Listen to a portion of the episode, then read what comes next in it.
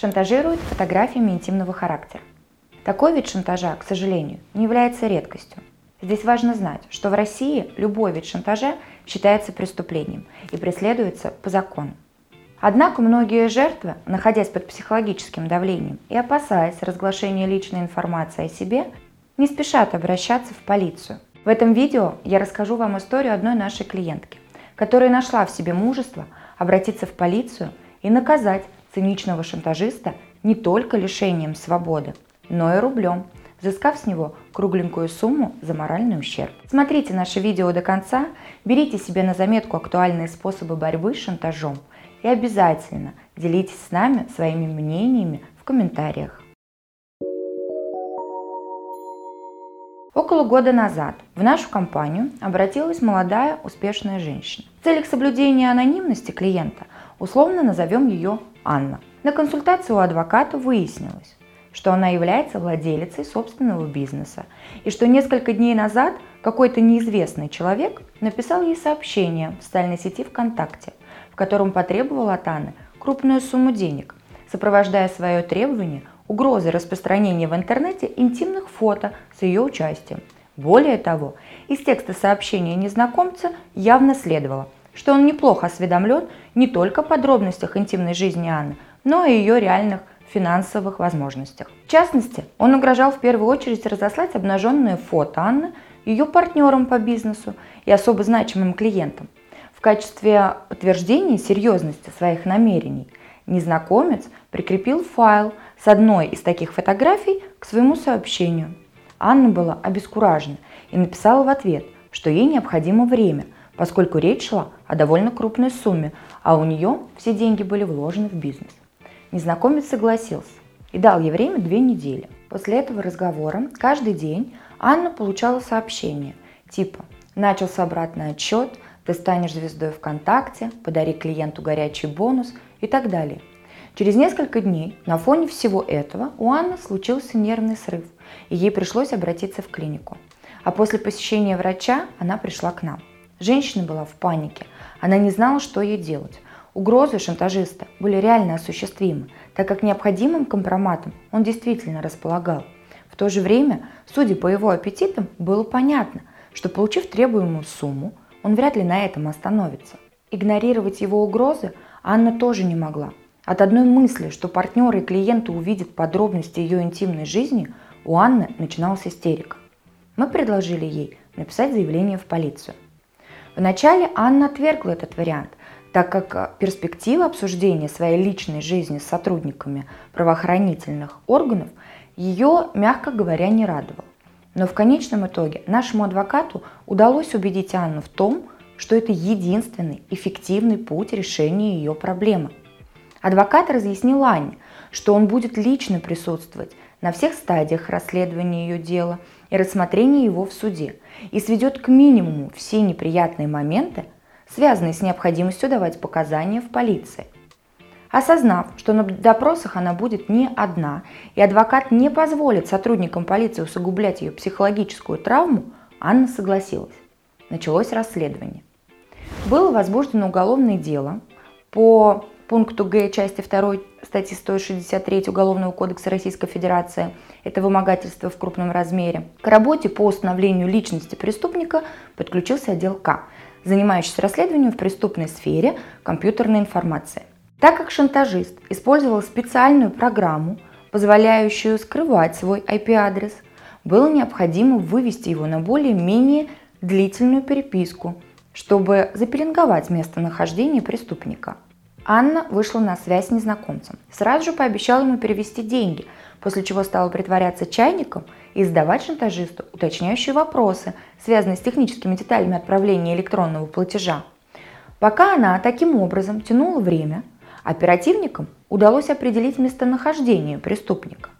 Когда Анна услышала примерные адресные данные, она уже смогла указать полиции номер квартиры, а также назвать фамилию и имя преступника – Шантажистом оказался ее бывший близкий друг, с которым она рассталась некоторое время назад.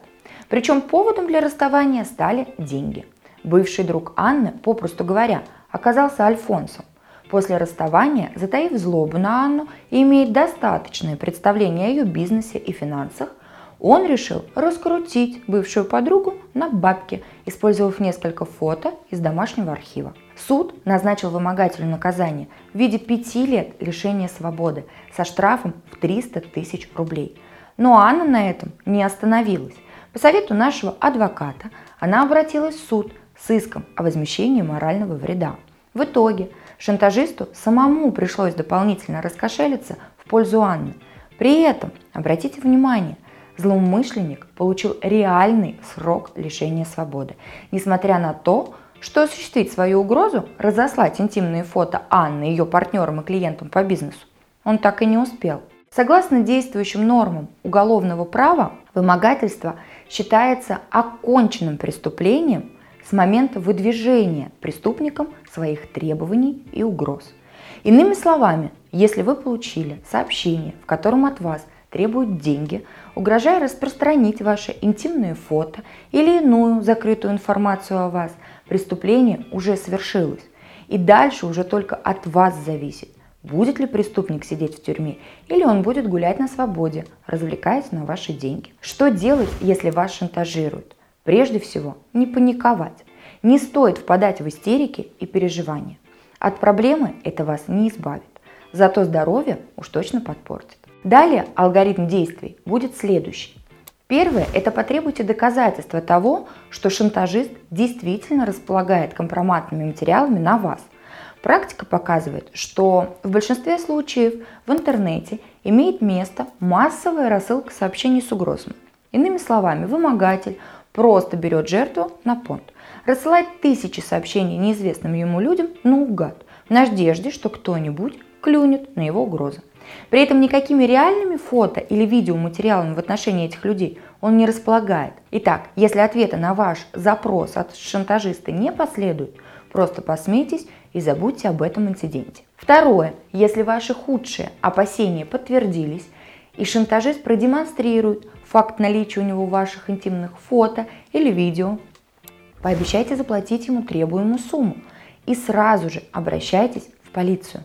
При этом, если вас шантажирует незнакомец, включите логику и подумайте, каким образом у злоумышленника мог оказаться компромат на вас. Кто из ваших знакомых мог иметь доступ к этим фото? Не выкладывали ли вы их сами в личных сообщениях в соцсетях? Не подвергалась ли взлому ваша страничка в последнее время?